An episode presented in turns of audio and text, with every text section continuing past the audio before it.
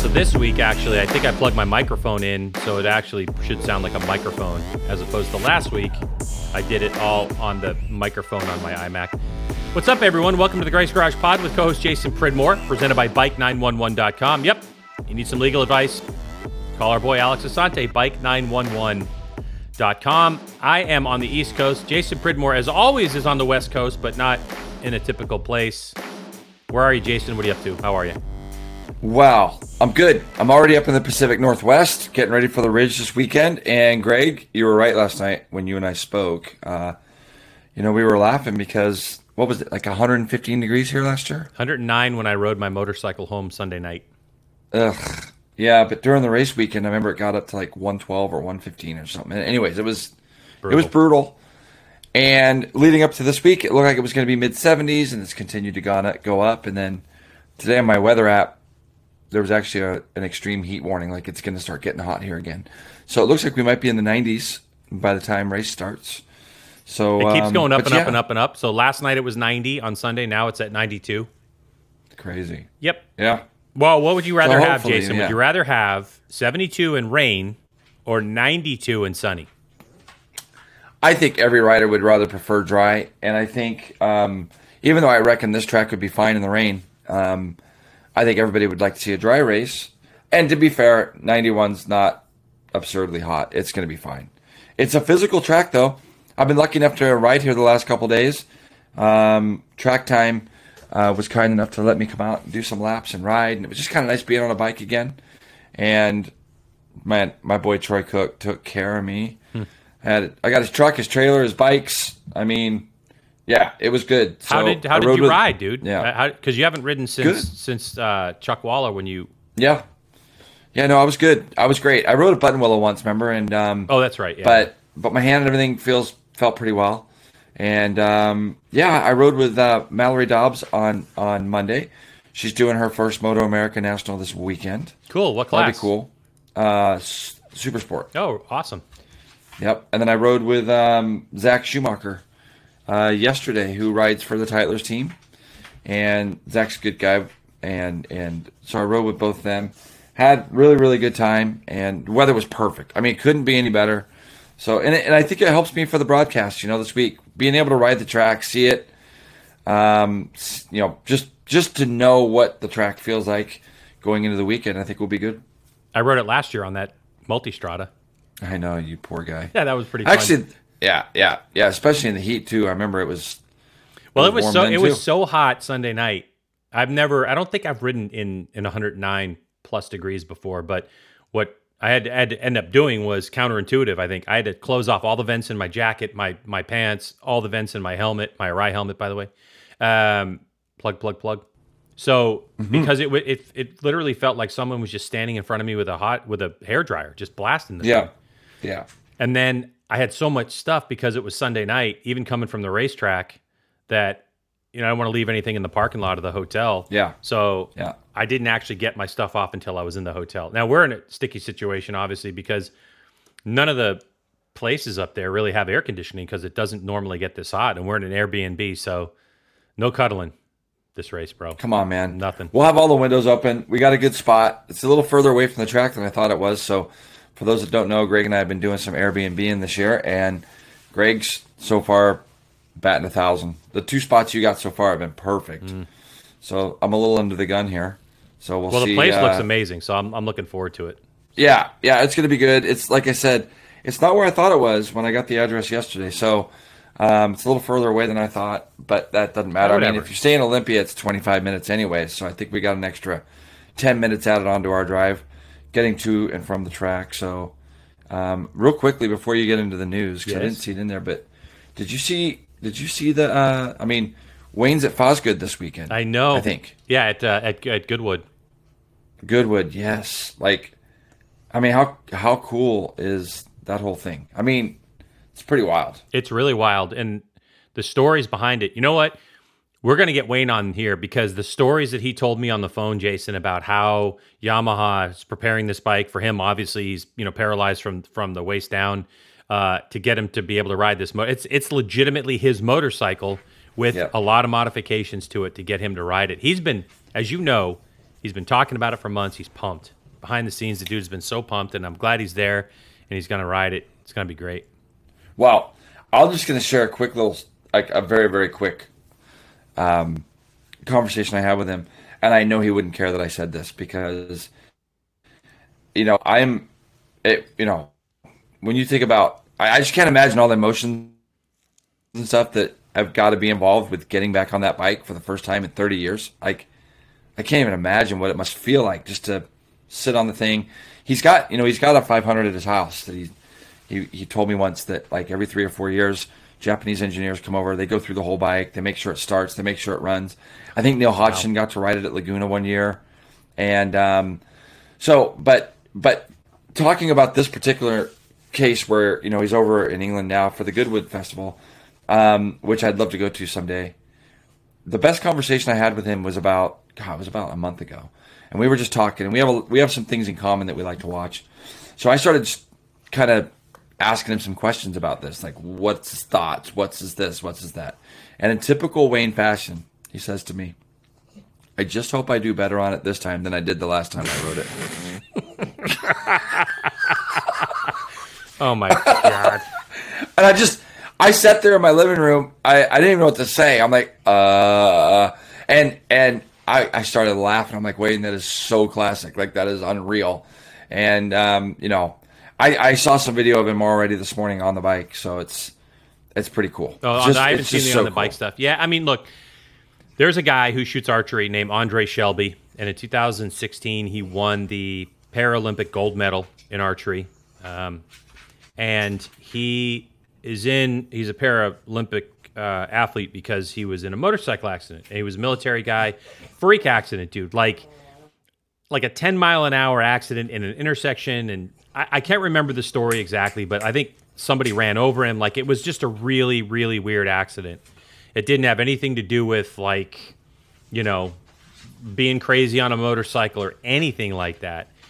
And we were having a chat a couple years ago, and I just said, do you want to slay the dragon? And without even hesitating, he said, I just want to get on a motorcycle one more time just to, sh- to prove that, you know, that I'm, I can ride a motorcycle, that I'm better than the motorcycle. You know what I mean? Because it was the yeah, motorcycle, yeah, yeah. whatever. Yeah.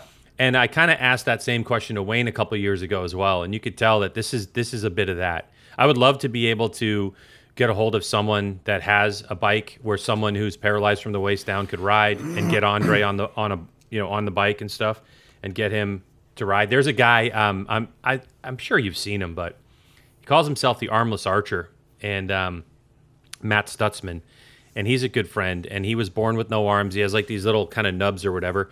And Matt doesn't yeah. care. He taught his parents basically said, "I don't. We don't care that you don't have arms. You got to do everything that your he was adopted, everything that your siblings mm-hmm. do." And so obviously he drives with his feet, he eats with his feet, all that kind of stuff. He shoots. Yeah. Um, and Matt approached me a couple years ago and said, "Yeah, I'm riding a scooter right now, and I want to I want to ride a motorcycle like a thousand cc, blah blah blah." And he's drag yeah. racing all this kind of stuff. So maybe someday, you know, once yeah, once this wild. pandemic I mean, thing and and yeah. I don't know if Chuck would have noticed if you and I were gone, but I would have been able. I would have loved to have gone over to Goodwood. you know, I'm surprised actually more did more people didn't go over with him from you know from the Crave Group or whatever. Yeah. But anyway, all right. Yeah. No, it's great. Let's get it's into great. this podcast because we're going to be talking about MotoGP Anyways, from Germany. Uh, Moto America and MotoGP previews because they're racing back to back, and of course, Arai News. If you want to support the channel, it's patreon.com/slash Greg's Garage TV. Uh, there's a link in the description of this podcast. Also, you can subscribe to my YouTube channel if I ever post new content on there because I'm a total slacker. But I definitely will. I have tons of content to post. I just have to edit I have my new laptop now too, so editing is a lot more enjoyable and it's faster. And um, anyway, so let's just kind of get right into it. So it's now time for the news presented by Arai. And because this podcast and the news is presented by Arai, we want you to go try on an Arai helmet. So you know what to do. Go down to your local dealer, get fit properly, pick out a nice paint job. It's the fit though. It's the fit that's the key. That's great safety, hey, if you watch any rider in MotoGP on an Arai helmet, you get the exact same quality helmet that you would get. There's a story actually one time where Colin Edwards had crashed and something happened. He like went through his allotment of helmets or whatever, and then he literally went to get one from like the vendor and put it on. Like they're At that the good. track? Yeah, they're that good. Yeah. Anyway, Well, yeah, yeah. yeah. Anyway, all right, let's get into it. Um, well, first of all, we have to congratulate American Max Toth, who raced obviously in Moto America last year. He raced the Aprilia Cup in Mugello over the weekend, and he won both races. Congratulations to Max. Any comments from you? Yeah, I didn't even know it, and it was funny because I obviously, Greg, when I get locked in on these Monday Tuesdays, I don't really follow any of the news, so um, I didn't know that. That's great for Max. We know he's been racing over there. We saw him with Glotty, and I think Caleb went over there earlier in the year, and uh, I know Max was pretty successful there as well. I think he finished second. Um, so yeah, big congrats to him. How about Moto 2 rookie and race winner Pedro Acosta? He broke his left femur in a training accident on Tuesday. Jason, any comments? You know how people get. They should have been training, Wow. blah, blah, blah. again, yeah, well, I again, I didn't know anything about this. And then last night, when I sat here and I got the rundown, I was like, "Whoa!" You know, and and that's that's big news. I mean, he's definitely been coming into his own. Let's just hope he doesn't rush it back. I mean, he's he's 17, right? So there is no reason for him to uh, to rush back into this case and just get himself fully fit so he's ready to rip. They had said that uh, you know obviously he's missing Assen this weekend, and I'm like, well, I hope he is. You know, like I, I, I think that if anybody can learn anything from from Marquez's injury a couple years ago, it's like when you break a major bone like femurs, um, humerus, uh, any of those kind of things. And I know every break is different, but like let's just come back, let's get fit, let's get healthy. Let's not let's not set this kid back anything any further. Um, let's let him get fully 100% healed and go. Yeah, I kind of wonder about that. If if what's happened to Marquez and the decision to put him on the bike has really started to maybe temper a little bit of that gung ho attitude. Hey, how about Toprak Razgatlioglu, the World Superbike World Champion, got to ride a Yamaha MotoGP bike, the M1, the other day. Uh, the rain held him back, but he still got like 40 laps in, and reports are that um, he did really well. He was fast and he adapted to the M1 quickly who knows what the future holds for him. He also made comments on the Twitter. Um, it's your typical comments that you often see anybody going from a super bike, excuse me, to a MotoGP bike. It was like, well, the electronics are different. Wow, there's a lot more power. Wow, the carbon brakes are really weird. So there's nothing revolutionary in there. But if it wasn't for the rain, I guess he was going to get more. So 40, 40 laps or 44 laps, something like that for Yeah. Toprak. It's a good job. Track he knows. Track he doesn't particularly do well at either in World Superbike. I mean, that's something that was, you know, we've heard Steve English talk about um, on the broadcast that they do. Uh, so the fact that he got to go to Aragon again and ride a different bike there, it would be interesting to know, you know, lap times and things. Obviously, I just think it's he's in he's in the first of a two year deal, right, Greg? Right now, Yes. yeah. I think my biggest concern was like, well, there's two things really. Like, what if you had just set the world on its head and been amazing? I like the Morbidelli thing is still kind of weird to me. Like he's he's battling with Dovizioso and getting beat by Binder, and it's kind of weird, right? I, I think so. Where is it that you like? I'm a huge Morbidelli guy, like a big fan, all that, but I don't understand. I, I know a contract's a contract, but there does seem to come a point where I would be like, "Hey, man, you're what was he 30 seconds back this week? I haven't looked at it, but I know he was a long way back, and and yeah, just it's it's weird. Dovy's quitting at the end of the year, and Morbidelli's battling with him. Is Dovey quitting? I didn't hear that. Yeah, I there's no way he's going on. I, all, all reports are basically that he's done at the end of this year.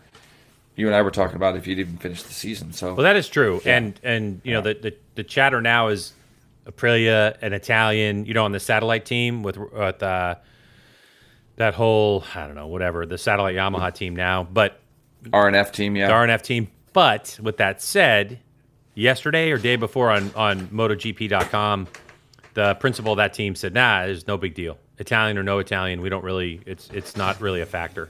So we'll have to see where that Aprilia ride goes goes. But for Morbidelli, like I said, maybe there's something else. You know, maybe there's surgery on the horizon at the end of the year. They have confidence in him. Maybe Yamaha is just stuck with nowhere to put him because they lose that satellite team. I, I don't know. But anyway, The second he got on the factory team, he got hurt, and then he hasn't. He literally has done nothing, like nothing. He's not even been close. no. It's really strange. It's Which also really, makes really strange. Quartararo look like a superhero, and because you know, as it sits right now, he's the only one that can ride that bike. But Yeah. is that true? I mean, we don't know what's going on with Morbidelli, and you know, if you put Toprak on that bike, So I wonder how fast he went, but we don't know. But anyway, that's your news presented know. by Yeah, Arai. we so. Yeah. let's get some racing. Yeah, let's do it. Let's talk about the Grand Prix at Sachsenring this weekend. It's a bit of a shakeup because obviously Marquez has won there. I think he's won there 11 times with all the classes that he's ridden there. Yeah, is that what it is? Eleven times in a row. just insane? Yeah. Imagine being the you know imagine being a guy that's won one race in your career and you got a guy that's won 11 times. Always say that about always say that about Tiger too. There's certain tournaments he won it like eight times, and some guys only ever win once on tour. It's pretty wild. But when you think about it, um, right now, Greg, this championship is going one way, and that's the Quartararo train is rolling. He is nobody's even really close to him, and he controlled the race from the front. Bagnaia slid off again. We'll talk about that in a minute. But Quartararo goes on to win by almost five seconds over Zarco and Jack Miller, who had a long lap penalty to serve.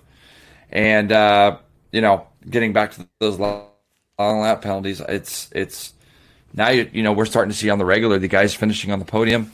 I don't know if the long lap penalty is really a thing. We got a couple things to talk about that this weekend because when you look at um, Miller, I guess fell out during uh, there was a yellow flag during what was it practice, Greg? Free practice four, Four. Was it free practice Yeah. four? Yeah, it was definitely during three practice. or four, anyways. Yeah, kind of crazy, but anyways, Elation's up fourth.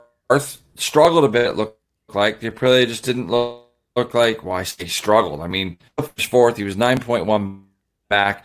Vinales, his teammate, they you know was really right there all the way through the race until about what was about midway, Greg, when the device got stuck, and you know you could obviously see he had a big problem. But that was the most promising ride we've seen from Vinales in a year. I don't know more.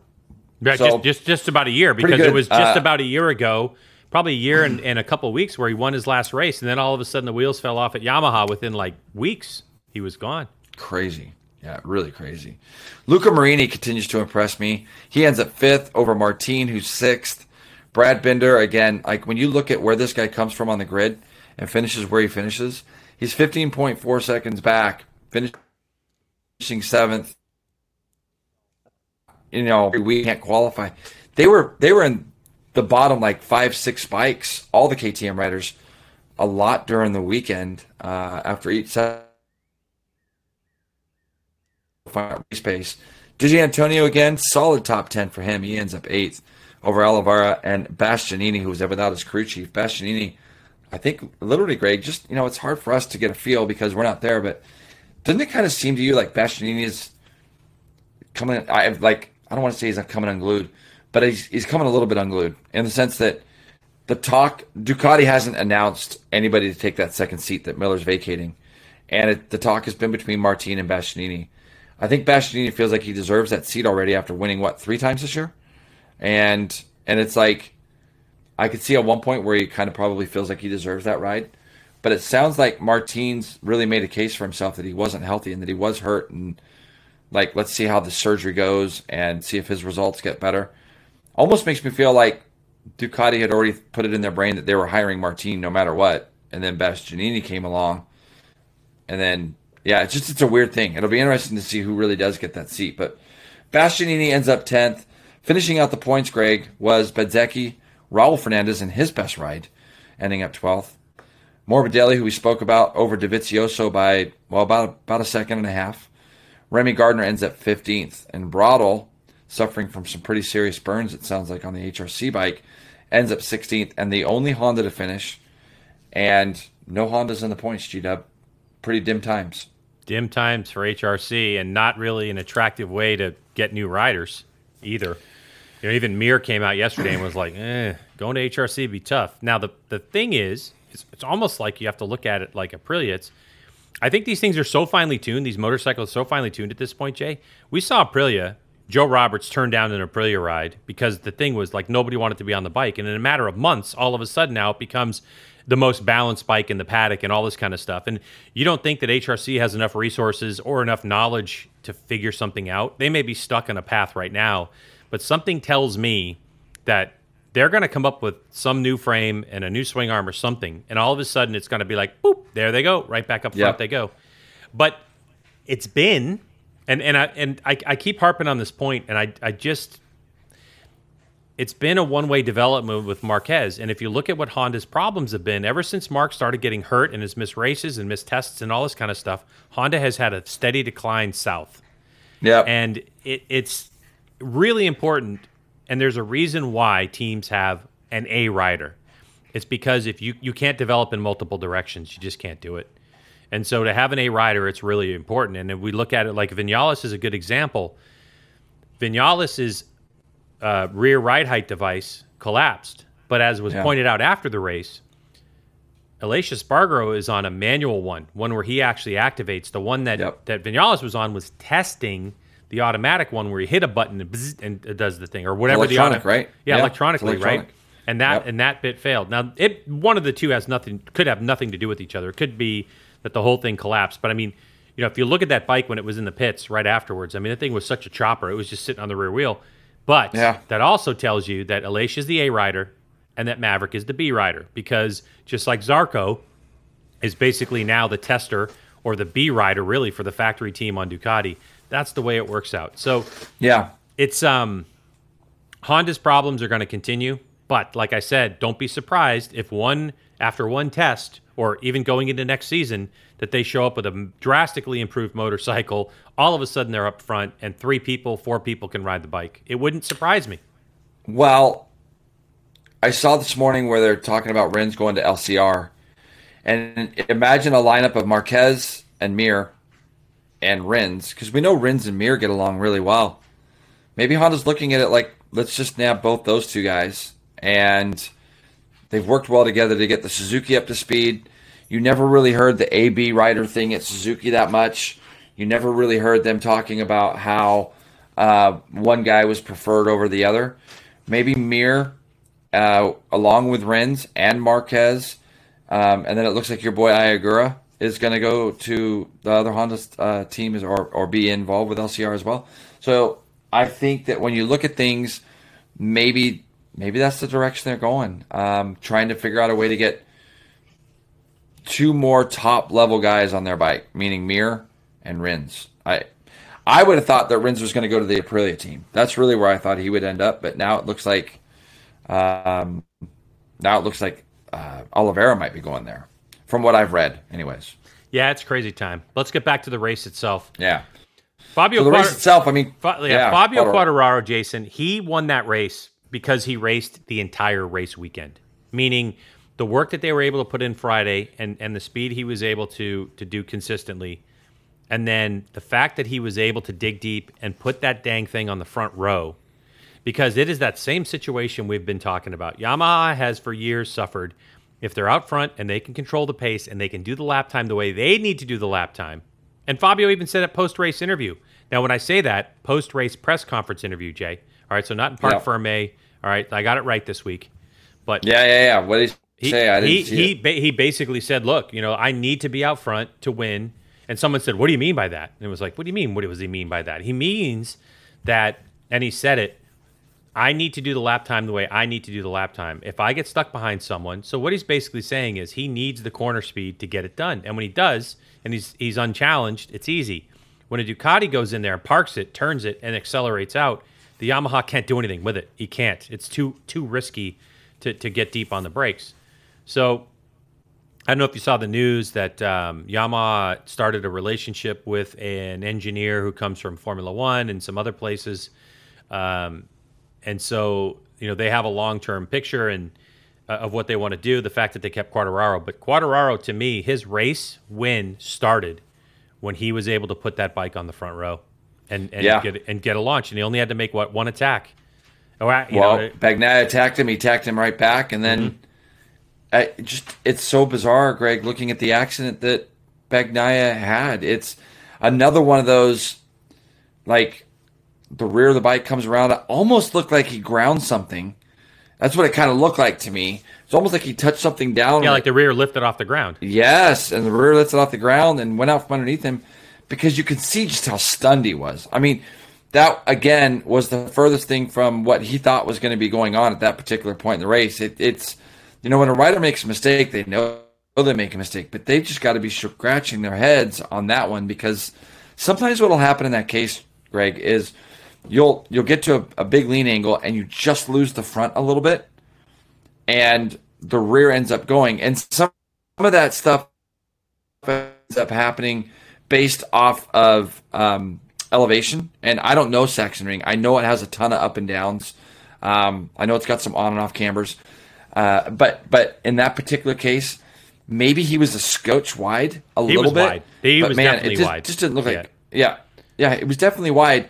And when you try to get that last little bit of turn being a little bit wide, you could kind of lose the front a little bit. But it's such a big lean angle. Yeah, but dude, if you listen to the rear just came replay, if you listen to the replay Yeah. on board, as soon as he initiates throttle, it just like Yep. spun out. I, it goes. it wouldn't surprise me if it had something to do with the rear ride height device in some way, and nobody's saying it because Yeah. the way that he crashed and the way he was like, like yelling at the bike. You know what I mean? Like he was like, if you if you look at his mannerisms, I know it's a, he's Italian, so you know sometimes you just yell at things like, I can't believe I did this to myself. But he looked at the bike and it was almost like he was blaming the bike for the situation. But he was definitely a little wide. Hundred percent, he was a little wide. Hundred percent. Yep, He was a little bit wide, and you know it was just a shame. I mean, the way the championship's going now. No, it's a worse shame because I freaking turboed the guy. oh, you did. Good for you. So you got hosed, huh? Good, good. I'm happy for you. I, I, the fantasy thing, I'm, I'm done with. So uh, we'll get to that in a little while. Um, some impressive rides. Jack Miller. It's just bizarre to me how Jack ends up 15th one week or not. You know, Front end. I don't understand Front it. end. The last I- test they had, they found something in the front end. He's been talking about it all race weekend, and it's just a it's a confidence thing that they found in the front end. So just like that, boom, he's up Yeah, front. but but he was. Here's the thing I don't get though. He put in some great results at the beginning of the year, and then all of a sudden he has a couple of races where he just ends up 15th, and then all of a sudden they found something again. Like I don't know where it goes that wrong. Like where does it go that wrong? Again, we don't see Bagnaia going back to 14th and 15th. I'm gonna tell you right? where it goes wrong. Where it goes wrong is, especially in Ducati, is MotoGP is now an engineer's game. The rider is secondary, right? Like Yep. engineers develop motorcycles. I mean, we say that Stefan Bradl's the test rider; he develops the bike. We say Pedrosa is on KTM and, and Sylvain Guintoli, and you know, but the reality is the engineers do. They build the bikes. Those riders go, this works, this doesn't work. Riders like Mir and Rins develop those bikes based off of what's good, what's not good, and we can clearly see that the 2021 Ducati that Bastianini was riding was well sorted at the beginning of the year. That Ducati in general was missing because if you think back, Jay, we were like just kind of dumping all over Ducati. Like, wh- how do you guys have have whatever it was five 2022s in the field? You can't even blah blah blah blah blah. Yep. Then all of a sudden they figured some stuff out there. Two or three races into it, Bastianini's now going backwards, which is weird. I think maybe you're right. I don't think it has much to do with the bike. I think probably has more to do with what's going on pressure Well, wise. he's crashed. a cou- He's crashed a couple times. Mm-hmm. I mean, we saw Jorge, Jorge Martin go through this. He crashed a bunch at the beginning of the year while Bastianini was winning, and then Martin gets that surgery, um, and and seems like it's helped him. But Bastianini's gone backwards and started crashing. But, so think, but think about after the first or second race of the year, Pecco Bagnaia was like, "Hey, I'm not a test rider," and then all of a sudden things started to change Yeah. I, I just think sometimes Ducati outthinks themselves. I think that they over-engineer things, not not from like a like a part standpoint, but from like you know maybe they go, "Oh, listen, this is a great idea. We're going in this direction." I think Gigi Dall'Igna is is a guy who goes off of passion and engineering at the same time, and I think he takes some risks that don't pay off. And that's why we're in the situation that we're in. You have eight Ducatis on the grid, and you have a Yamaha, which at the beginning of the year, Jason, we were shaking our heads. What can these guys possibly do? Yamaha's blah, blah, blah. And all of a sudden, Quartararo is hands down the best rider in the field right now, in my opinion. Yep. Yep, I agree with you. Like, and it's the championship slowly starting to like, ah, Greg. I mean, the guy that they considered to be the main championship rival for him, uh, you know, Bagnaia, he's sixth in the points. He's 81 points. He's 90 points back, G Dub. And look, 172 to 138, Quartararo over Aleix. Then you got Zarco in third right now at 111. I mean, it's it's blowing out now. And this kid, once he gets on a roll, and look, Assen's going to be a great track for that Yamaha and Quartararo. And I don't know if there's a bad track for him Well- anymore. It seems like he's been able to he's been able to kind of handle his business. So here's the situation, in my opinion, right? You have Aleix Espargaro, who has who has remained mostly mistake free all year. but he doesn't Yep. quite have the speed. Whether that's the motorcycle, the tire, whatever it is, he doesn't have the Oh, speed just- of Quartararo. just a little bit, right? Yeah, yeah, I agree. So you Yep. got to look at Quartararo and you say the only way Aleix is in this championship and stays in this championship is he needs a 25 point chunk from Quartararo. The problem is if it was Pecco leading the way, I would be like, yep, Pecco's liable to make a mistake like he's done in the past, right? Or if it was Zarco out front, same thing. He's Yep. made mistakes. Yep. Quart just doesn't seem. I mean, he's good for one a year, maybe, you know, but he hasn't been in GP that long. But that's what I'm saying for Quartararo. The way he's riding right now, the confidence, everything, the way they've got that thing dialed in, and more so his attitude. When's the last time you heard Quartararo poop on the speed of the Yamaha? He's not doing it. He doesn't. He just got over it. Like he's like, just got to get on with it. This is what I've got. He signed it. He signed that contract another for, for another couple of years. They've promised him some more power. Who knows what that's going to do to that bike when they add power to it? Very true. Uh, those are the things that you got to be concerned with.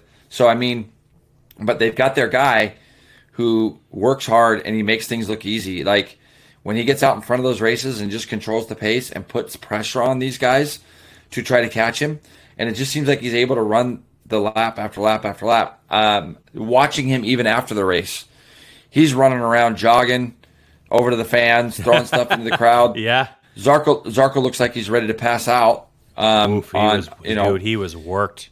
Wow. yeah, and there's a couple things that we'll talk about with that just in a minute.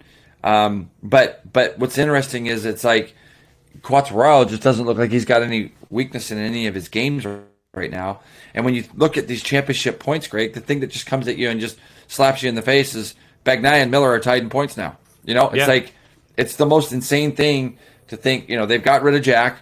Jack's going to KTM, but their A rider, who they've kind of put their eggs on, Bagnaia, is sixth in the points, nowhere to be seen.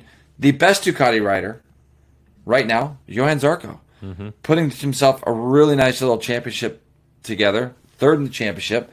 I think he's been on the podium now three or four times this year. In fact, Greg, he is the most decorated rider in MotoGP this year as far as podium count goes. He's been on the podium more than any other Ducati rider. Hmm.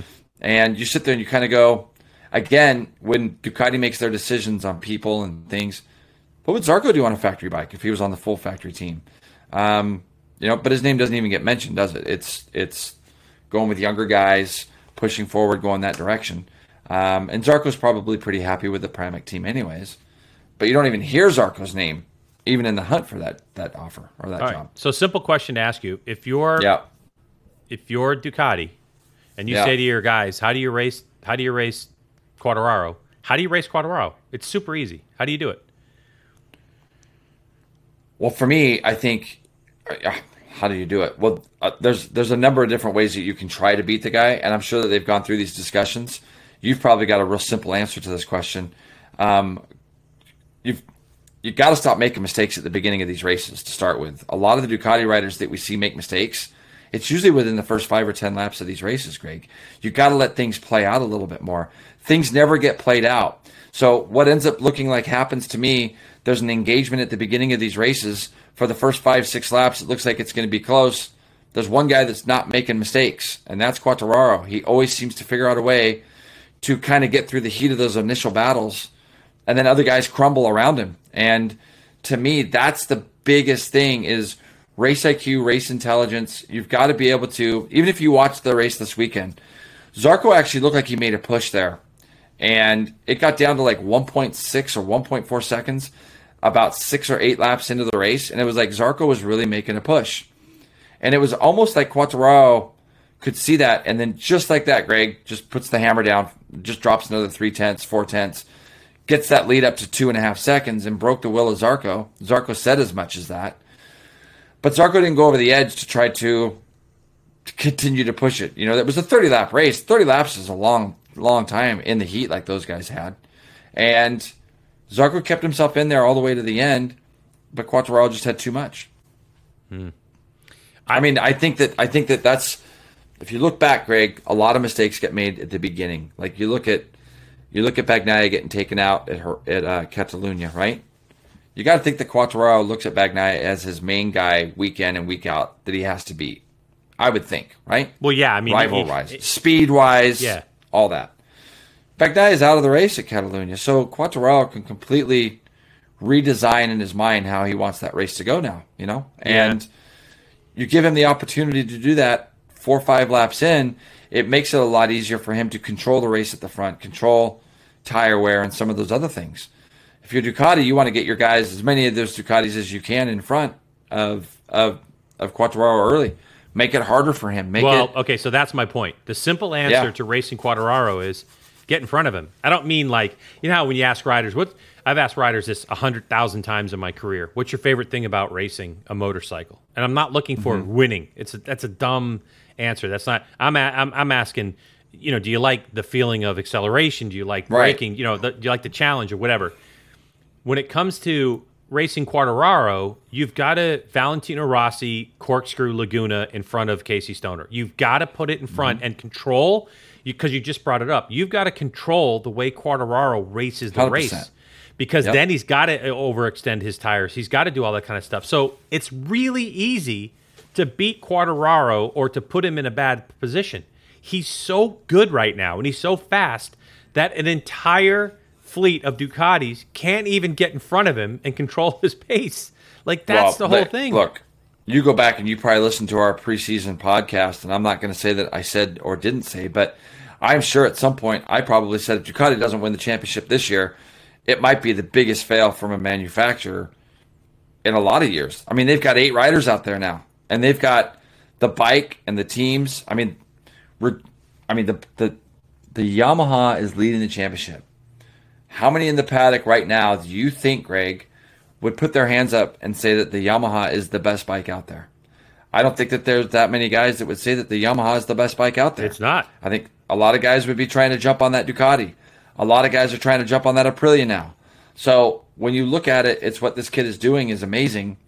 But there's obviously, like you said earlier, the 22 bike came in. Bagnaia bitched about not wanting to be a tester, which I agree with him. He's there to race.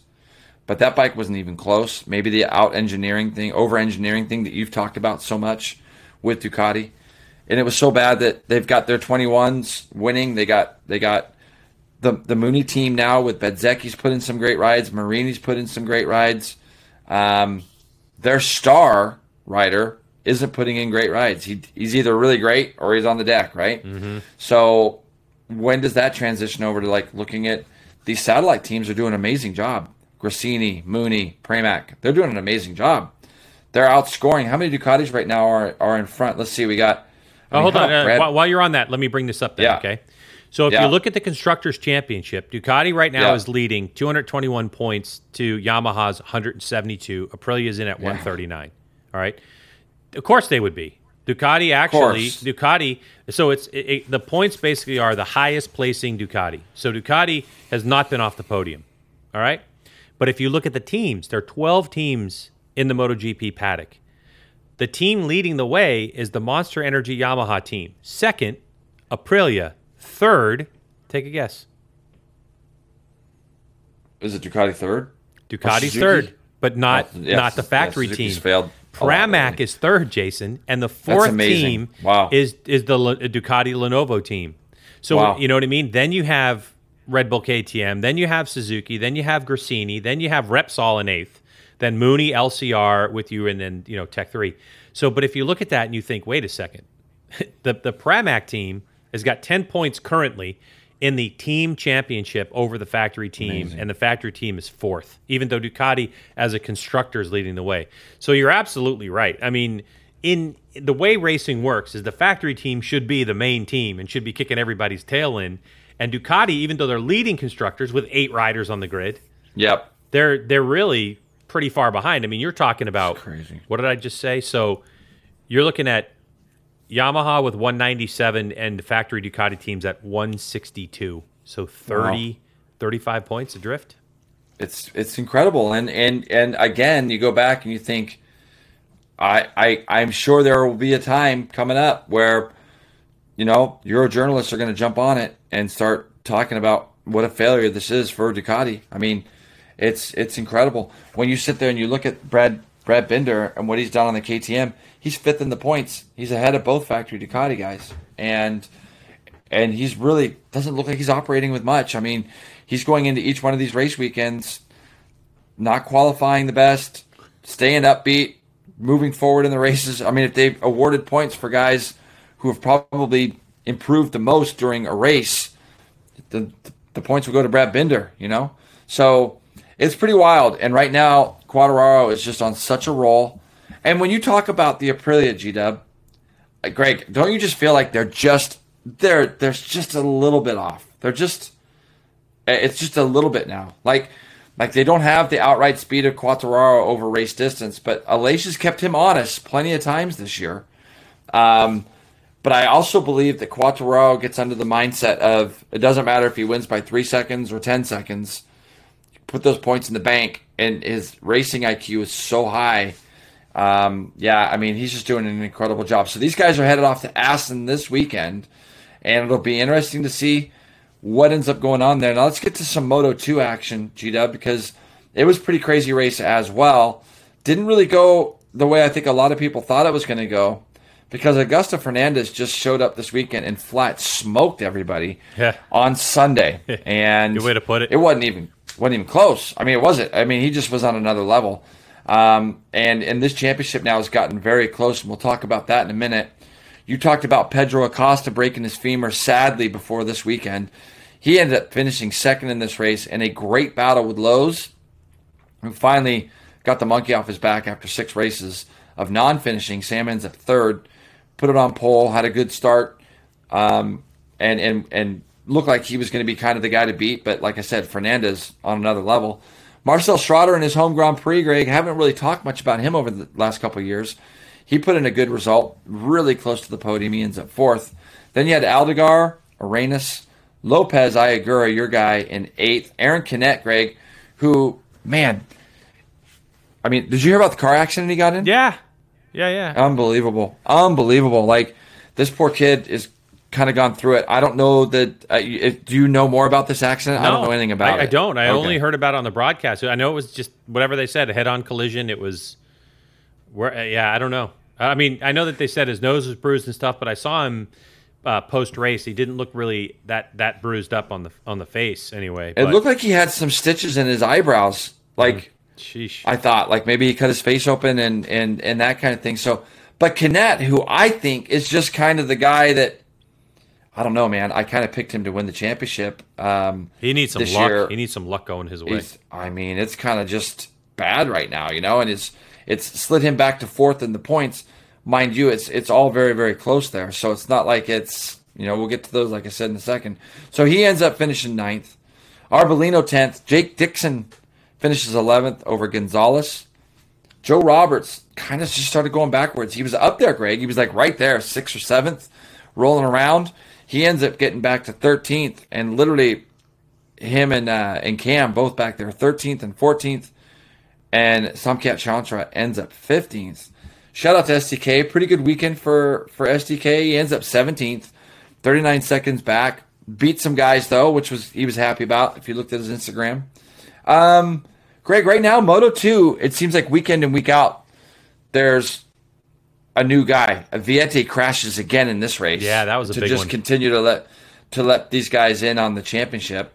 But weekend and week out, it's like there's a new guy. It seems like it's winning. So now we've had we've had Fernandez, we've had Acosta, we've had um, Dude, Vietti how, win how, races. how with three DNFs is Vietti even leading this championship? That's really the story, isn't it? It's like it's Yeah, like no one no one is stepping up and grabbing this thing. Ai Ogura only has one DNF, but the last couple races he's been only scoring single digit points. so weird, isn't it? Yeah. So so Yeah. Vietti's only scored. I mean, Vietti it was DNF win DNF the last three. You know, but Yeah. Fernandez has gone like fourth, third to a win. He seems like he's on the uptick. But if you look at the if you look at the World Championship classification, I mean, it's like you have to go to Marcel Schrotter. Actually, yeah, Marcel Schrotter is the only person in the top 22 that has that has finished every race. No way. Yeah, that's amazing. So he's got and he's what fifty something points back. So Yeah, four, 45 points back. So so he, he like he finished the second race, but he scored zero points, but he finished. But there are Yep. everybody's got at least one or two dash lines on them, and so there. Yeah. Oh, sorry. Manuel Gonzalez and Jeremy Alcoba are also two riders that have finished every race, but they're in 17th and 18th respectively. So it's Yep. it's been a really weird year in Moto 2, and someone's got to step up. Maybe we're at the halfway point almost, I think. And somebody's got to step up and, and, and take this championship by the throat. But I that's why I'm sitting there going, man, Vietti just has stunk kind of the last three races, except that big win. And you're just like, how is this dude still leading? Well, that's why. Well, what's even what's even crazier to me, like I don't want to say crazy because that's probably the wrong word to use, but Vietti's in line for a MotoGP ride. Like the RNF team are looking at maybe trying to put him on that bike, and I sit there and I, I kind of scratch my head a little bit because he's he's obviously very very talented. And again, Greg, we got to check ourselves, or I got to check myself because it wasn't like Quartararo really did much in Moto Two, and look what he's done in MotoGP. Maybe people are seeing those same values in Vietti right now that they're seeing a young man that will be capable of jumping on a MotoGP bike and doing very well. But you know, you look at these championships and how they're won, how they're lost. Vietti's made a lot of mistakes this year. And not only that, Greg, he's another kid that's gone through qualifying one a lot this year. He's been in qualifying one at least probably three or four times, and that's not something that you would think that you would see out of a guy leading a championship. Ai Ogura, it seemed like was on a tear, and his stock looked like it was going up pretty hard. And don't you think, Greg, that sometimes when when the talk of like, okay, we started hearing the talk of when a guy Ogura was getting good results, we started hearing the talk of Ogura going to MotoGP, and then all of a sudden the results have kind of stopped. Like it's almost like, oh, now I can't make. I got to be absolutely mistake free. I got to do this. I don't know if it makes them ride tight. I don't know what the deal is, but it's like the second the MotoGP talk kind of starts, Ogura kind of started going backwards. Augusto Fernandez right now is on the up upswing.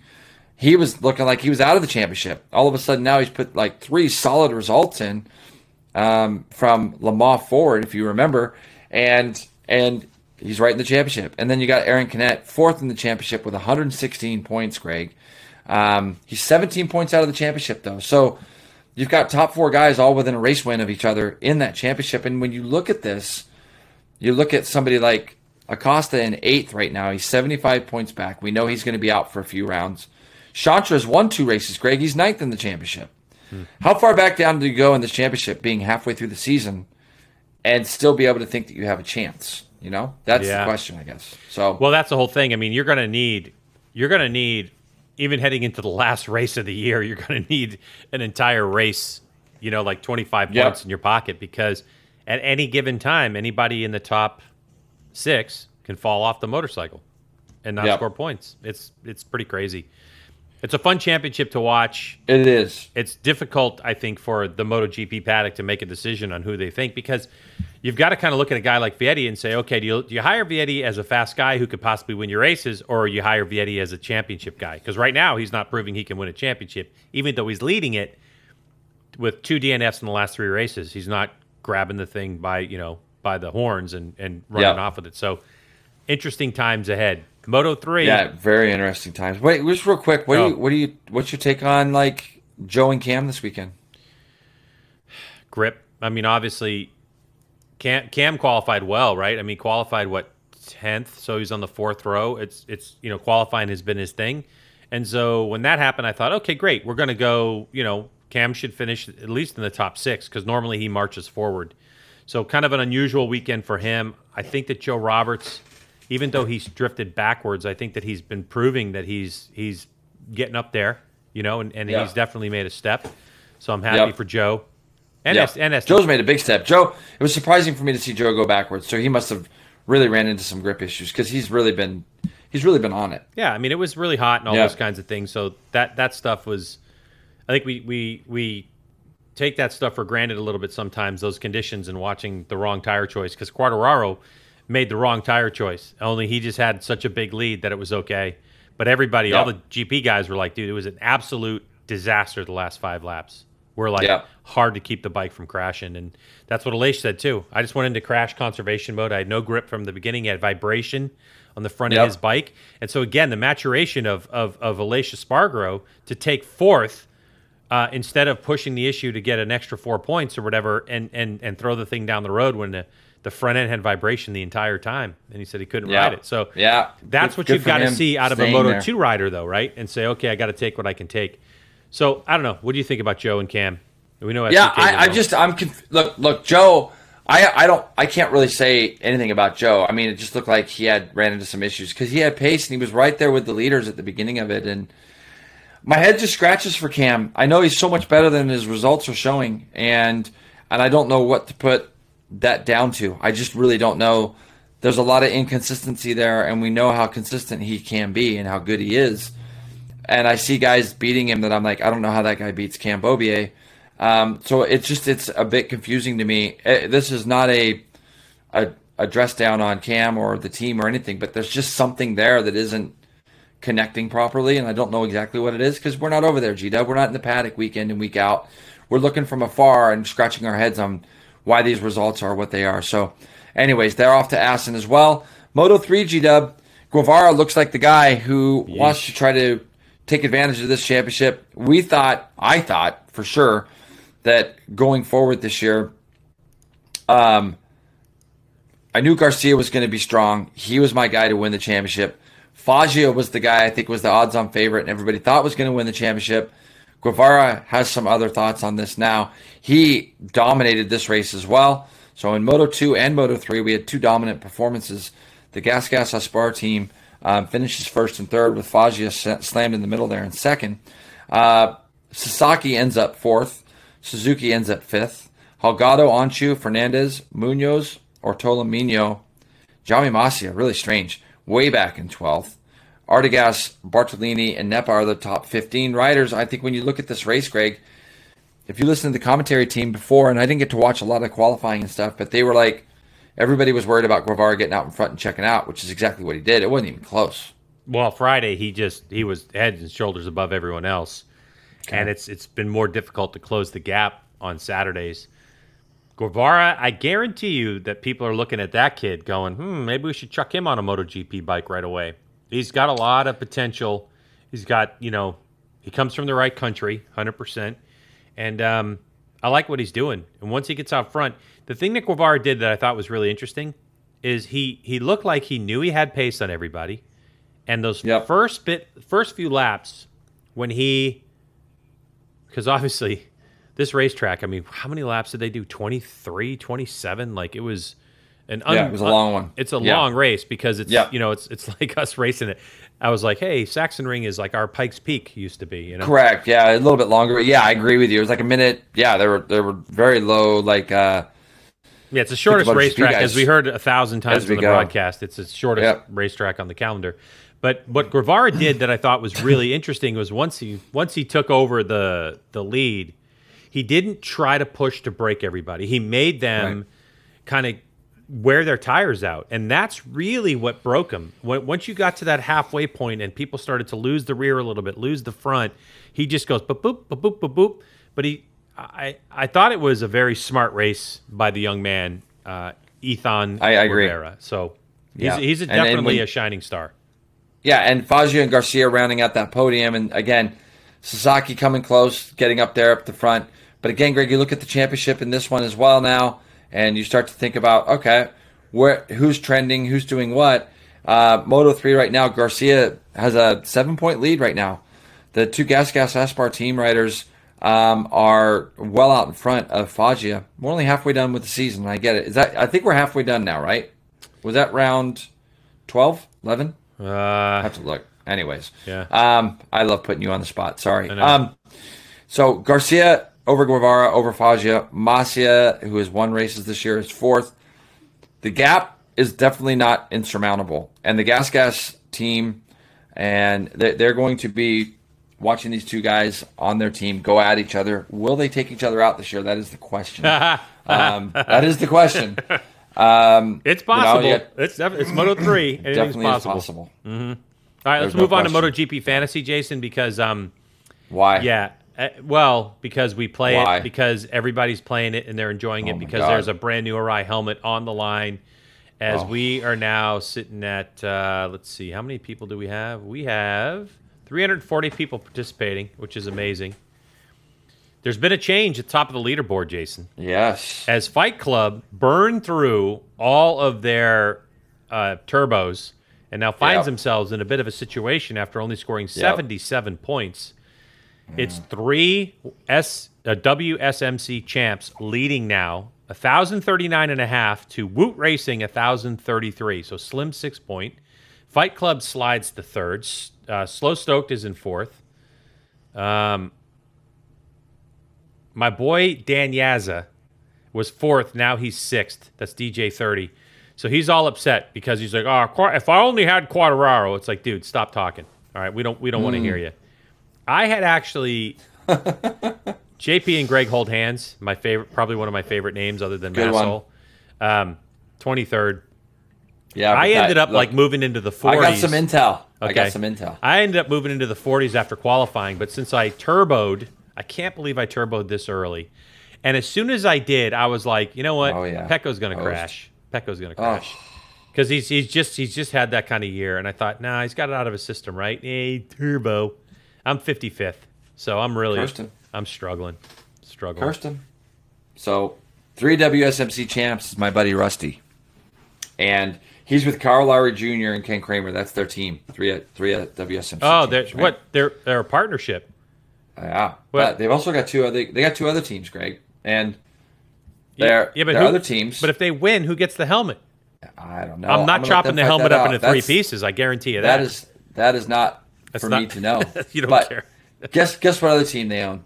Hmm. JP Greg- and Greg hold hands. Hold hands, okay. Yeah. so they got the 23rd team and they got the 124th team, which I, I mean, yeah, their their worst team is still. Yeah, I am so bad. I don't even have any. Well, I can tell you this: JP and Greg hold hands. Either they didn't manage it, but they have Aleix, Pecco, Ducati, Quadraro, and Di Giannantonio. Right? Yeah, How you made Quadraro silver after he qualified on the front row? You don't know motorcycle racing. Like the moment Quart got on the front row, I go, oh, he, he won it. Like I, I said that to myself. yeah, but you got to remember they you a lot of the a lot of us have to make our picks on Friday night because we don't get to see qualifying Saturday and then make your picks, right? Yeah, I You got to do all that, and it being over here in America. So, like, you look at their team: Aleix, Bagnaia, Quartararo. That's pretty strong. Strong. I mean, pretty damn strong.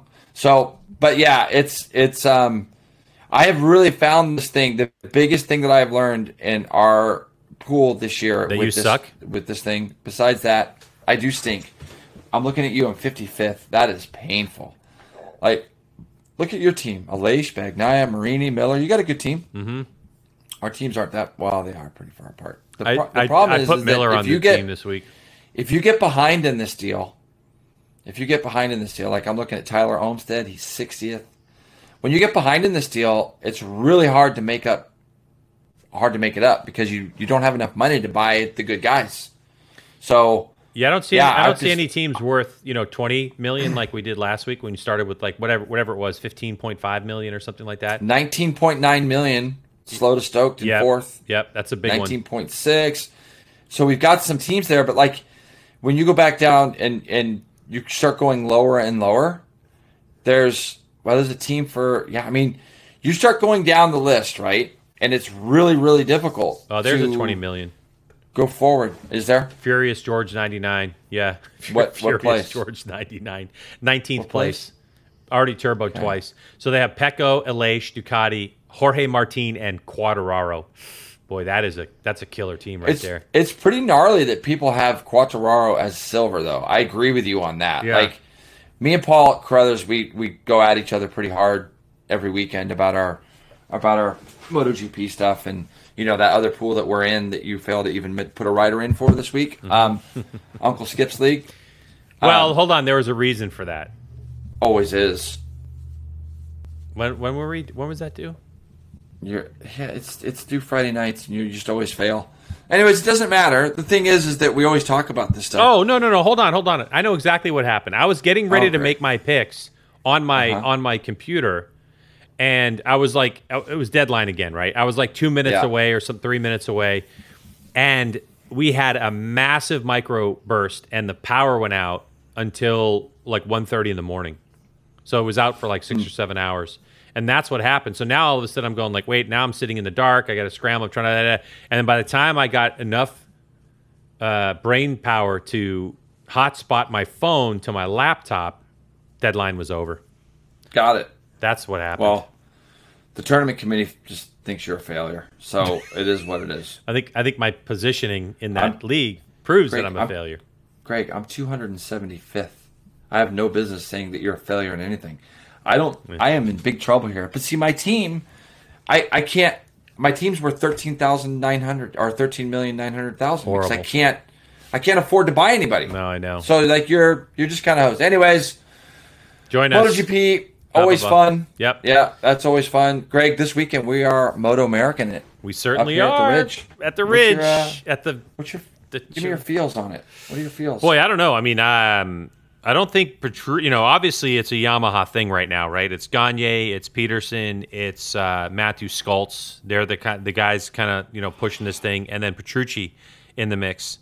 I'll be interested to hear what Petrucci has to say about the ridge. I am a big fan, but there are some big trees around in some big areas, and that last section can be a little bit. Uh, uh, you want to be reserved in the very last section of the racetrack. You don't want to be not a lot of runoff and things like that. So I'll be interested to see uh, what Petrucci thinks. I, you know, this is our third time, I believe, to the Ridge.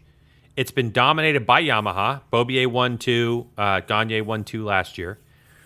I think for some reason is the grip level still high, Jay? Like, is the track So still good. still pretty smooth? I it was unbelievable. Like I I rode there for two days. Granted, not anywhere near the pace these guys are going to be going. Okay, but um, but the track is really good. Like it's solid. It's, it's a couple little bumps in the first chicane. That look, no track is perfect, so you're gonna have a couple little bumps everywhere you go. So a couple little. But the ones. first of the chicane track- isn't like it's not going to define the lap time, right? Like what I'm saying is a smoother racetrack means the Ducati goes better on on Dunlops. So you, I think you tell I me. think it. I look. I just think it's it's a track where you have to be highly aggressive. Um, it's a it's a real like kind of what you would say scrappers track, as my dad used to say. Mm-hmm. It's a track where um, it does require some thought. The the thing about it is it's got a couple of those really gnarly first gear turns. Turn 11, 12, 13, I believe will all be first gear turns on super bikes. Um, obviously depending on how they how they set their bikes up and things. Um, I, I don't know. It's it's hard for me to imagine somebody going quicker than Gagne here or having the level of aggression that he will have.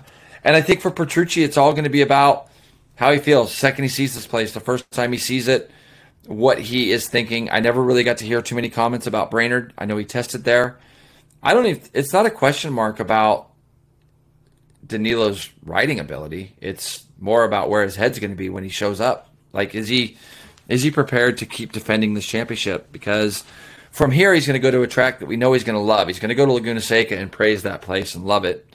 Um, so it's just the whole thing is, I think, based off of kind of a personality thing for him. It'll be interesting to see how how Cam Petersen goes. Scholtz. What are the BMWs going to do here? BMWs don't have any data about this track, and I think this will be a difficult track, and maybe a more difficult track, Greg, for the BMWs setup wise um, than some of the other tracks that they've gone to. Um, so that'll be left to be seen. I think it's. I think in the super sport category, this place just smells of Josh Herrin, like doing really well. I think this is going to be a great track for that Ducati. We saw him go very well here last year um, on Superbike.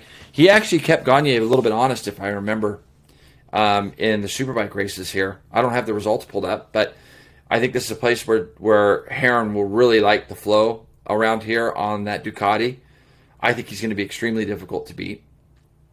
I think Junior Cup can go anywhere. We we've seen that in the past. Junior Cup part of it is going to go anywhere, but I'm looking forward to seeing Stock Thousand. You know, I think of all the tracks we go to, G Dub, Moto America coming to the Ridge, I think we have probably more local people that sign up for the races at the Ridge than any other track we go to. Yeah, probably. And it's a it's Maybe Jersey, maybe Jersey too. Yeah, it depends. I mean, it, you know, the Jersey, thing is tough because it's at the end of the season, and most people are out of money Yeah. by then, and so they can't. Yeah. If we had Jersey, I think you know in April, I think you'd see probably more people than than we get. You know, Yeah. otherwise, that's always been a factor. But Correct. um, yeah, I mean, I think I think we're in for some good stuff. I mean, you know, I was just looking at like entry lists, and you know, 38 entered in the superbike class, and you know, we've seen over 40, 40 something in stock thousand. You know, and yeah. uh, stock thousand not as beefy as we've seen, which is actually lends itself better for stock thousand because this track isn't. How long is this track, Jay? Two and a half miles. It's I don't know the exact number. The lap times are pretty high though. They're very they're they're they're minute you know they're going to be minute 44s fives i think in stock thousand probably Mm-hmm. 42s 43s and superbike consistently i think i think i uh, you know and then look it's going to be cooler this year you got to remember the lap times that were set last year were in extreme extreme heat True. we might still have some tire issues this weekend in the sense that heat could cause an issue. Um, the main thing is, is it has absolutely been pouring rain up here for like three weeks, Greg. They they told me on uh, Monday that's the first day it hasn't rained in like three weeks. Wow. So it's um, yeah, and and Moto America has already been here uh, throughout the course of the week. A lot of the semis that were here, I saw them all. They've already they've repainted some of the curbings on the insides of like two, three, four, um, or like three, four were all repainted overnight, Monday to Tuesday. So um, yeah, it's just it's it's a really fun place to ride. I really enjoy riding here, and I just think it's a really gnarly place to race in the sense that it's hard to pass. But um, but we've had good racing here in the past, though. We have. And you're right, Jay. So- 41 flat was Gagne's best lap of the race last year. Herrin, who finished second in race one, did a 41 flat as well. Cam Petersen on the Suzuki did a 41 1. So Yep. that's, you know, very competitive. Although he finished eight seconds behind on that Suzuki, Cam Petersen's going to be one to watch. He gets along with this place really well. He does, he does, and he's got some confidence coming off of Road America, and I just think it's going to be an interesting. Uh, it's going to be an interesting weekend all the way around. So I'm excited about it. It's every morning here wakes up a little bit gloomy and gray, and then you know, sort of by 11 o'clock, 12 o'clock, the sun starts peeking through and coming out, and then the all all of the gray just burns off, and it turns into be a really nice evening uh, or really nice afternoons. So um, yeah, it's going to be going to be a fun weekend. For the Medallia Superbike class, for those people that aren't going to be there, we're going to be live on FS2 on Sunday. It'll be uh, delayed on uh, FS. No, it'll be live. Sorry, both both days we are live on FS2 for Medallia Superbike. So we're live with Stock Thousand on Live Plus. We're live with Super Sport on Mav TV. We're live with Superbike on FS2. So it's going to be a busy weekend for us as well. It's going to be a lot of fun. Um, that's it. Other than uh, you know, congratulations to uh, Eli Tomac in Pro Motocross. Oh, He wins another one. He goes 2 1 over Chase Sexton, who goes 1 2. Jason Anderson in third, going 3 5. Chase Sexton leads that championship, continues to lead it. Now he's he's got uh, 23 points over Eli Tomac in that championship. Uh, Jett Lawrence over Hunter Lawrence again. They both Hunter, yeah. Yeah, Hey, wait, Hunter won this week. Jett Lawrence goes 2 1. Oh Hunter yeah, goes Q one. Yeah, that's 1-2. right. Hunter won the And first the race. tie, yes. yeah, the tiebreaker, right? So they tied in points. They both scored 47 points. Dude, you didn't get to watch that race. The I didn't get to battle the front between those two was so gnarly in the second moto. I heard it, it was, was- one of the was- best pro motocross race weekends of like in a long, It- long time. Dude, And I- pro motocross right now is so good. Like Mm-hmm. 450 stuff was amazing. I watched it all, and but it's going to be interesting to see how the whole the whole uh, Lawrence clan goes here because they're going at each other pretty hard. It was really fun racing. you know, they They both signed Hunter, they they Yeah. signed Hunter for another two years. and So Jett. yeah, and Jett. They Did they sign Jett? I didn't see that. Did they sign him? Yeah, they him? signed Yeah. both, so they're on. Yep. So good stuff. Uh, next week, obviously, in this podcast, we're going to be talking about MotoGP Assen, and we're going to talk about uh, Moto America, the Ridge. So it should be a nice long one and full of juicy stuff. Yeah, Fingers crossed that something happens with this forecast, but in the high 80s on Saturday and sunny, and in the 90s on Sunday. yeah. Should be good for us. When are you blowing out of here on Sunday? Red have a- Eye, What time? 11:45, I think at night. So you go 11:45 to get out. Wow. Okay, Yeah. that's gnarly. All right. Yeah, that was Yep. basically most on cost, Jason, because Yeah, my ticket's yeah, still thirteen hundred and eighty dollars It's a joke. round trip in coach. It's j like it's a joke. I I woke up Sunday morning to catch my flight. I had a four o'clock flight Sunday. Woke up to Delta canceling my flight and putting me on a flight Monday, which that does me no good Mm-hmm. because I need to be here for Monday. So I end up rebooking my flight. It leaves an hour plus late out of LA. It's an hour plus late, obviously landing. Then they stick us on the runway for an hour plus. Whoa. Sitting on the runway in Seattle. I didn't get to bed till 3 a.m. And it's like, yeah, it's it's bad. And my ticket was 1100 bucks too. So it's yeah. I'm coming from the and- East Coast, and- man. That's just And the thing I don't understand is every flight is full. Like every flight. everybody's paying these big high costs and uh anyways pretty gnarly but looking forward to it i think there'll be a lot of fans up here i'm hoping for this race this round um come to one of the most, literally one of the most beautiful places around. I got, I got to talking yesterday with John Cornwell. He was just a, he's just a great guy to just wrap out with. And we were talking, he's, and he was, he was just kind of, uh, he was here over last weekend, um, helping some people at the club race. And so he's just been sticking around. And he's like, Jay, he goes, you know, because you cross that bridge and you go up to the top of the hill, you get up on top of the ridge here at the ridge, and you get to the grandstands. He's like, the views are just stunning, you know, Mount Rainier in the distance and that kind of thing.